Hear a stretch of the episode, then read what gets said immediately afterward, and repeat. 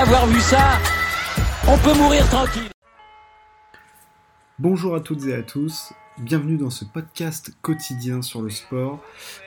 L'actu sportive a encore été chargée hier avec euh, bah, du foot toujours, du basket encore, du tennis encore et toujours. Euh, il y a même eu un peu de cyclisme, même un peu de natation, enfin bref, il y, en a eu un peu dans tous les sens. Je vais m'attarder sur bah, ce que je fais d'habitude hein, pour avoir de la continuité, puis s'il y a des grosses, des grosses actus qui sortent, euh, qui sortent j'en parle. Je crois pas qu'il y ait eu de, choses si importantes que ça. Je peux parler de, en foot, oui, bah, j'avais parlé de Sergio Ramos. Je vais caler juste là, euh, je vais commencer par le tennis du coup.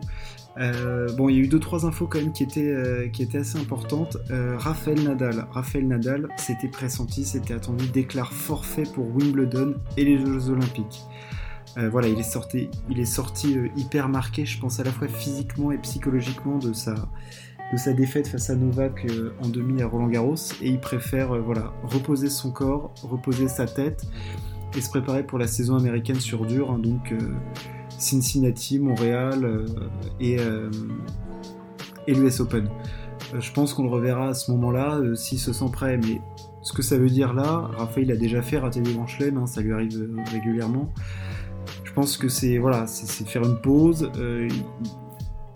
se sent pas prêt pour, euh, le gazon, euh, c'est trop rapide pour lui. On l'a vu qu'il avait l'air quand même d'aller mal au pied, hein. on l'a vu pour euh, sortir en sortant de son hôtel pour rentrer dans sa voiture le lendemain de la défaite face à Novak, il boitait quand même un peu, donc bon, je pense qu'il était marqué, dans la tête ça a fait mal, donc là on fait une pause. Et on repart, et puis on reverra sur dur. Hein. De toute façon, il a dit que voilà, l'objectif c'est de pouvoir jouer le plus longtemps possible. Et puis Nadal, quand il arrive sur un tournoi, maintenant il veut le gagner. Je pense qu'il peut encore gagner en, dehors de la terre battue. Euh, voilà, c'est pas du tout la fin, hein. là c'est juste euh, petite coupure. Euh, voilà, le gazon, certes il fait demi en 2018 et en 2019, mais c'est voilà, c'est pas du tout sa priorité de la saison. Il est pas, bien sûr qu'il chasse le record, mais il en fait pas l'objectif principal de sa saison, de faire tous les records partout. Il a des objectifs majeurs dans sa saison, évidemment les grands chelems, mais s'il doit faire l'impasse dessus, il le fera. Et, c'est ce qu'il fait euh, là pour ce Wimbledon et les JO. Autre personne qui n'ira pas aux JO, c'est Dominique Thiem. Alors euh, lui, il fera logiquement Wimbledon, mais euh, oui, si tout se passe bien, oui, il fera Wimbledon. mais oui, il s'alignera à Wimbledon et voilà, c'est ça. Et il défendra son titre à l'US Open. donc pas de Jeux Olympiques pour lui. Il veut se reposer aussi. Pas trop d'efforts physiques. voilà, Dominique Thiem, faut qu'il retrouve son tennis. Euh, son jus, euh, son intensité. Enfin bref, il y a plein de paramètres à mettre euh, en jeu pour, Dominique. Donc voilà, lui aussi, il zappe, il zappe les JO. Et c'est la dernière, c'est Osaka qui, elle, fait l'inverse de Team. Elle zappe Wimbledon, mais elle ira aux JO à Tokyo. Elle est japonaise, voilà. Voilà, donc ça c'était trois grosses têtes d'affiche quand même en tennis. Donc euh, voilà, Novak, euh, bien sûr, euh, ira à Wimbledon, fera les JO. De toute façon, Novak, il, fait tous les tournois s'il peut, tous les manger, tous les bouffer, il les fera tous. Federer ira à Wimbledon. C'était plus fou quant à sa participation au jeu, par contre. Et bon, on aura le temps, on aura le temps d'y revenir. On va rentrer plutôt dans l'actu, vraiment sur le jeu, ce qui s'est passé sur les terrains. Et je vais commencer tout de suite avec Ale.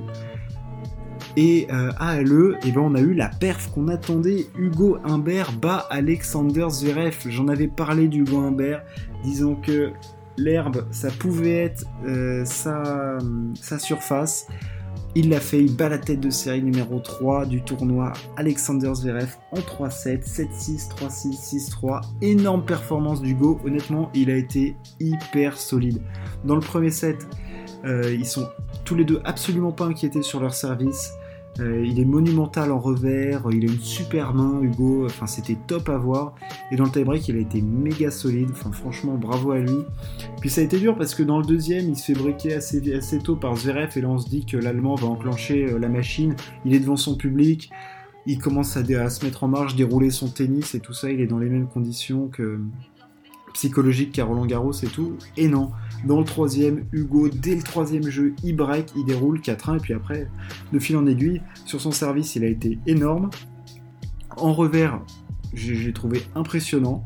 Et puis il a eu une super main, enfin je veux dire, il a été, top sur le, sur le match. Il n'y a, rien à dire du match du Guimbert. C'était un match magnifique qui nous a fait le français. Franchement, c'est top de le revoir à ce niveau-là. Je pense que dans la tête, ça doit lui faire un bien fou. Euh, et au prochain tour, il a un match qui est plus qu'abordable. Euh, il affrontera l'américain Sébastien Corda, qu'on avait découvert à Roland Garros en octobre dernier. Il avait perdu face à, face à Nadal. Euh, Corda qui a battu Nishikori 2-6, 6-3, 7-5. Match serré, solide. apparemment, il s'en sort bien sur le gazon. Il a dit qu'il aimait bien ça. Voilà, je, je, honnêtement, je m'attendais pas à le voir aussi bien jouer sur gazon, mais Sébastien Corda, mais bon, c'est intéressant.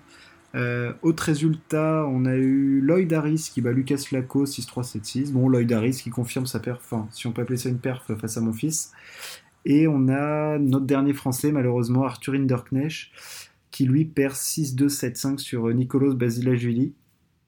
Bon, euh, c'est dommage de ne pas enchaîner, mais bon, il continue sur ses bonnes performances. Il, emmagasine, oh là là, il, excusez-moi, il emmagasine de la confiance, euh, des matchs, du rythme. Enfin, c'est, top euh, ce qu'il fait Arthur Hinderknecht.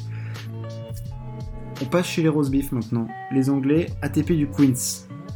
On va commencer par le local. Andy Murray qui perd face à Matteo Berrettini. Alors bon, honnêtement, c'était plutôt attendu. Euh, on disait que la marche pouvait être assez haute. Il prend 6-3, 6-3. Je pense que l'important était, euh, ailleurs pour Murray. C'était son premier match. C'était euh, gagner devant son public, regagner à nouveau un gros match de, tennis. C'était déjà top. Et puis là, d'affronter un des meilleurs joueurs du moment. voilà, Berrettini en plus avec son gros service, son coup droit sur herbe, ça fait vraiment du dégât. Bon, voilà, la, marche était juste trop haute. Victoire logique de Berrettini en 2-7 face à Andy Murray. Euh, face au Andy Murray du moment, on peut pas en attendre des milliers des cents.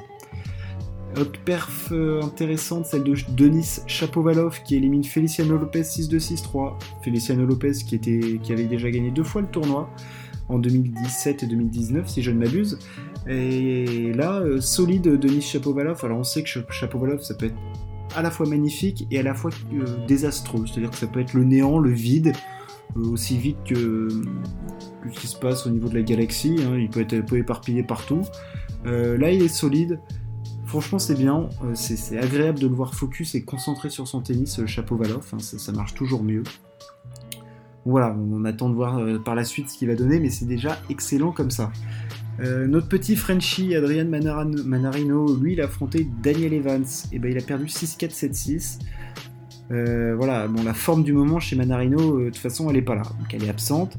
Là, il a affronté un mec qui est plutôt en forme, qui joue devant son public, qui a un jeu qui s'adapte super bien sur le gazon. Bah, ça, ça, a pas marché. Il prend, bah, il prend 2-7. Bon, c'était plutôt serré, mais bon, il était quand même globalement dominé. Donc, bon, voilà, on peut pas c'est logique qu'ils perdent face à Daniel Evans en 2-7, honnêtement, au vu des courbes des deux, joueurs en ce moment. Dernier résultat du tournoi, de c'était les huitièmes, ouais. Frances Tiafo euh, qui bat Victor Troicki 6-3, 7-6. Frances Tiafo, euh, bah écoutez, il gagne des matchs toujours, hein, donc c'est un Américain, jeune, encore jeune, hein, qui est là depuis longtemps, mais qui a du mal encore à, passer ce cap, ce fameux cap. On a l'impression qu'il a un plafond de verre, qu'il a mangé, et il l'a mangé ce plafond, et puis il n'arrive pas à passer au-dessus.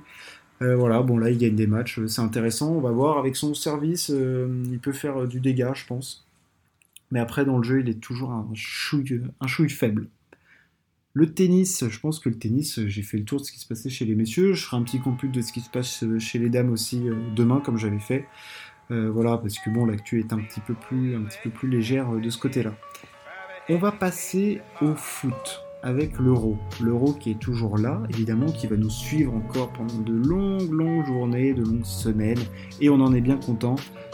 On commence par le premier match de la journée, Ukraine-Macédoine du Nord. Bon, alors sur le papier, ça fait pas rêver. On a quand même eu un match avec pas mal de tirs, euh, des tirs cadrés aussi. Il y a eu 30 tirs dans le match, 13 tirs cadrés. Enfin, le ratio, euh, c'est pas, pas dégueu vu comme ça. Hein. Plutôt match dominé par, euh, par l'Ukraine. Victoire de l'Ukraine 2-1 voilà, plutôt une victoire plutôt logique. Euh, L'Ukraine qui se replace du coup dans le groupe, c'est dans le groupe hein, de Pays-Bas et de l'Autriche qui s'affrontaient ce soir. Euh, Pays-Bas-Autriche, victoire du Pays-Bas 2-0, enfin des Pays-Bas d'ailleurs. Euh, l'équipe donc hein, de Memphis de Frankie de Jong, qui gagne 2-0 face à l'Autriche. L'Autriche absolument inexistante dans ce match. Alors là, ils se sont fait détruire. C'était assez violent. Ils ont cadré, je crois, une frappe sur 9 et le, score aurait pu être bien plus lourd pour les Pays-Bas hein, si Depay avait pas vendangé un peu et ses coéquipiers aussi. je veux dire, ils s'y sont un peu tous mis, hein, ils ont fait ça bien en équipe. Euh, mais ils étaient, ils étaient, au-dessus, ils étaient largement au-dessus. Les Pays-Bas sont d'ailleurs assurés de finir premier de leur groupe, hein. donc là, euh, voilà. je pense pas qu'ils vont reposer tout le monde, mais peut-être faire un petit peu, un petit peu de rotation. Ça, pourrait ne pas faire de mal. Hein. Ils ont quand même une grosse équipe. je veux dire, Mathis de Light, Viginal Doom, De Jong, De Paille. Il y a du gros joueur. Il y a du gros joueur euh, du côté des Pays-Bas. Dernier match du jour, je, termine par ce match parce qu'il y a plein de choses à dire. Belgique-Danemark. Déjà, euh, je crois que j'en avais pas parlé euh, de Christian Eriksen dans mes derniers podcasts. Christian Eriksen, joueur danois, qui, euh, enfin, les images étaient glaçantes, c'était terrifiant à voir. donc, il a fait un malaise cardiaque au cours du dernier match. voilà, il a été réanimé sur le terrain, transporté ensuite à l'hôpital. Son état est maintenant stabilisé. Je crois qu'ils vont lui installer une sorte de pacemaker. Euh, pour, surveiller tout ça. Mais bon, sa situation est stabilisée, mais les images étaient glaçantes et évidemment que le Danemark euh, avait perdu son match. Euh, ils n'avaient pas du tout la tête à, jouer au foot. mais là, ils sont là, t'affrontes la Belgique. Belgique, énorme équipe. Hein. Voilà, donc c'était face à la Finlande hein, qu'ils avaient. C'était face à la Finlande. non, c'était face à la Russie. Excusez-moi, je crois. Ouais, c'était ça. Enfin bref c'était pas le propos. Euh, même moi, je m'en perds euh, dans tout ça parce que c'est vrai que c'était terrible euh, les images. Et, là, on sentait, ils avaient dit qu'ils allaient jouer pour Christian Eriksen, que c'était important pour eux. Et putain, la prestation qu'ils ont fait, c'était énorme. Bon, alors déjà, le maillot de Christian, un immense maillot tendu sur le stade, c'était énorme. Toutes les banderoles pour Eriksen, enfin, c'était c'était hyper émouvant de voir de voir tout le soutien pour le joueur. Euh, et le Danemark a fait honnêtement une prestation monumentale. Ils font une première mi-temps, mais c'est limite s'ils roulent sur la Belgique. Hein. C'est énorme. Ils marquent. Bon, ils perdent le match de 1, mais ils mènent. Ils marquent dès la deuxième minute. Euh, et, honnêtement, enfin, je veux dire, ils enchaînent super bien. des séquences de passes, des séquences offensives. Enfin, je veux dire, ils ont fait 21 tirs. Bon, alors ils ont encadré très peu. Ils ont arrosé un peu le, un peu le terrain. Mais, euh, mais je veux dire, ils avaient une telle volonté, euh, une telle énergie, enfin, c'était, beau à voir, quoi. Vraiment, tu sentais qu'ils, jouaient pour, pour leurs potes, pour leurs partenaires, et c'était, incroyable à voir. Malheureusement pour eux, il y a eu la mi-temps, il y avait toujours un 0 à la mi-temps, et à la mi-temps, bah, il, y a, il, y a, un joueur qui rentre, juste après, qui s'appelle Kevin De Bruyne, et euh, Kevin De Bruyne, bon, alors certes, il a pris un tampon en, énorme par Rudiger en finale de, Ligue des Champions, mais il faut pas oublier que Kevin De Bruyne est un des tout, tout meilleurs joueurs du monde, et il a, je pense qu'il a voulu le rappeler là pour ce match. C'est-à-dire qu'il est rentré à la 46e, 8 minutes plus tard, il fait passe décisive pour, euh, pour Torgan Hazard, donc le frère d'Eden Hazard, et il clôt le match en marquant à la 70e. Il rentre, il fait but passe décisive en chaussette. Euh, énorme Kevin De Bruyne. Euh, enfin, je veux dire, c'est un joueur, c'est un joueur hors norme, Kevin De Bruyne. Il est beau à voir en plus. Enfin, je veux dire, le but, la passe qu'il met pour Torgan Hazard, enfin, c'est absolument mythique. Euh, enfin, je veux dire, il voit tout avant tout le monde. Enfin, incroyable, incroyable Kevin De Bruyne. C'était, fou. Quel match le, Danemark qui, lâche rien, qui lâche 21 tirs. La Belgique qui s'accroche dans ce match. Et euh, non, franchement, c'était top comme match à voir. Et puis, euh, toutes les pensées pour, euh, pour Christian Eriksen à son rétablissement. Et le Danemark ne peut absolument pas s'en vouloir. franchement, ils ont tout donné, ils ont tout laissé sur le terrain. Et ils nous ont fait un super match de foot. Et on a vu un super match de foot. Il y avait de l'attention, il y a eu des belles actions. voilà, il y a même eu une, une minute d'applaudissement à la 15e en hommage à Eriksen. Enfin bref il y avait tout dans ce match et c'est ces matchs-là qu'on aime et, euh, voilà et merci et la Belgique peut quand même euh, lâcher un grand merci euh, à Kevin De Bruyne. Le tour du foot c'est fini. Demain on a de nouveau trois matchs. Je vous les citer rapidement comme ça. On a Suède-Slovaquie, Croatie-République tchèque être, qui va valoir son pesant de cacahuètes et Angleterre-Écosse. Voilà pour le foot. ça fait 15 minutes à peu près que vous m'écoutez maintenant. On en a presque fini. On va finir par ce qui s'est passé dans la nuit en basket. Alors en basket, il s'est passé des trucs complètement fous. Euh, des, soirées comme la NBA sait nous les offrir. J'avais dit que les matchs 5 allaient être énormes, c'était déjà énorme le Nets Bucks. Mais alors là, le Sixers Hawks et le Jazz Clippers, mais c'était, euh, là, c'était la quatrième dimension. Hein. J'ai commencé par le Sixers Hawks. Euh, comment parler de ce match? Victoire des Hawks 109-106 sur le terrain de Philadelphie, ce qui leur donnera la possibilité de terminer cette série de matchs chez eux demain soir. Mais là, quand on dit victoire 109-106, on se dit bon bah victoire, ils ont maîtrisé leur match. Comment dire que ce match, les Sixers euh, l'ont perdu tout seul? Mais tout seul, mais comme des grands garçons. Hein. Ils se sont mais fait dessus les Sixers. Ils commencent le match, mais alors mais c'est parfait. Le premier carton, ils mènent de 14 points. À la mi-temps, ils mènent de 26 points. Et même à l'entrée du dernier carton, hein, donc euh, jusqu'aux 10 dernières minutes, ils mènent encore de 18 points.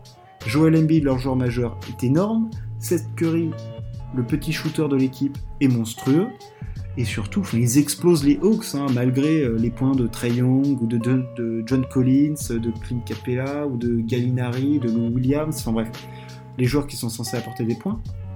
Les Hawks sont dominés, enfin je veux dire, c'est flagrant. Et alors là, le quatrième carton des, le dernier carton des Sixers, rien. Rien. Mais il y avait rien. Enfin, je veux dire, qu'est-ce qui s'est passé? Enfin, je veux dire, c'est une honte à ce niveau-là de perdre un carton de 21 points quand tu mènes de 18 au début de ce carton. Enfin, je veux dire, qu'est-ce qui s'est passé? Je veux dire, le coach n'était pas là. Euh, les joueurs sur le terrain savaient plus quoi faire. Ils n'ont pas fait un stop défensif. Euh, les lancers francs, bah, j'en parle même pas. Hein, c'est-à-dire que dans, ce, dans cette équipe, les Sixers, il y a un joueur super fort sur le terrain qui s'appelle Ben Simmons. Mais Ben Simmons est un excellent défenseur et un super meneur, mais n'a pas de shoot. Alors au basket, au bout d'un moment, c'est chiant. Et quand on shoot à 4 sur 14 au lancer franc, bah, on peut s'en prendre qu'à soi-même. Parce que pour être foutu de foutre un paneton, euh, enfin de foutre 4 panetons sur 14, bah, quand t'es joueur pro, ça, fait mal, ça fait mal. Et donc tu perds ton match. 23 sur 38 au lancer franc pour les Sixers. Une honte. Ils perdent ce match. Ils sont menés 3-2. À tous les coups, ils peuvent se faire sortir. Et alors là, euh, là c'est l'explosion dans le vestiaire et dans la franchise. Là, ça fait mal mais c'était un match énorme. Les Hawks n'ont rien lâché parce que, ok, les Sixers euh, choke, mais c'est aussi dû au fait qu'en face, bah, les Hawks euh, ont strictement rien lâché et que les petits jeunes, eh ben, ils se sont encore accrochés, ils se sont encore démontés. Enfin, je veux dire, ils ont donné une leçon mentale et des joueurs plus expérimentés qu'eux. Et ben là, là, je dis bravo messieurs, bravo messieurs. Et je vais continuer à dire bravo messieurs en passant sur la série Jazz Clippers. Du côté des Jazz, euh, Mike Conley, le meneur, était toujours absent. Euh, Donovan Mitchell, qui s'était fait la cheville un peu avant, euh, on a sent que la cheville, euh, ça commence à tirer un peu dessus quand même. Et c'est un match, c'était un match serré, mais les Clippers ont pu compter sur Paul George, qui est le deuxième joueur majeur, et il fallait bien compter sur Paul George, parce que Kawhi Leonard, le leader de la franchise, s'est gravement blessé au genou, blessure au ligament croisé. Euh, voilà, il reviendra probablement pas de la série et pas des playoffs si jamais ça continue. Paul George a pris ses responsabilités, bravo à lui. Euh, voilà, il n'était pas tout seul évidemment, mais c'est voilà, enfin je c'était la locomotive de l'équipe. Euh, très serré jusqu'à la mi-temps et dans le troisième quart-temps les Clippers qui passent la seconde et la troisième et le Jazz qui, qui peut pas suivre malgré malgré un, énorme match de Boyan Bogdanovic, encore un bon match de Rudy Gobert en double-double, euh, Donovan Mitchell, bon, j'ai dit que c'était compliqué, mais bon, ils, se sont battus avec leurs armes, hein, le Jazz. Mais l'absence de Conley commence sérieusement à se faire sentir et le collectif des Clippers, là, même sans Kawhi, a été super solide. Donc euh, avec Paul George, avec euh, Marcus Morris et, Reggie Jackson. Enfin voilà, c'était non, c'était c'était des matchs super intéressants à suivre, des gros combats. Et cette nuit, on a le peut-être peut-être le dernier match entre Bucks et Nets à 2h30 pour les courageux. C'était à 2h30, donc euh, voilà, vous aurez le résultat vous le matin parce que je tourne ce podcast avant le match. Euh, donc euh, on, saura le résultat, mais ça va être, j'espère, un match immense. Voilà pour ce podcast. Euh, je place un tout petit mot de golf parce qu'il y a le troisième majeur de la saison qui a commencé. J'en avais parlé hier avec Phil Mickelson. Vous aurez peut-être une petite surprise. Je ferai un petit hors-série sur une, ce qui s'était passé en 2008 à l'US Open. Vous pouvez déjà aller faire vos petites recherches. Vous tapez Tiger Woods US Open 2008, vous devrez avoir quelques images intéressantes. Et puis moi, je vous dis à demain. Ciao, à plus.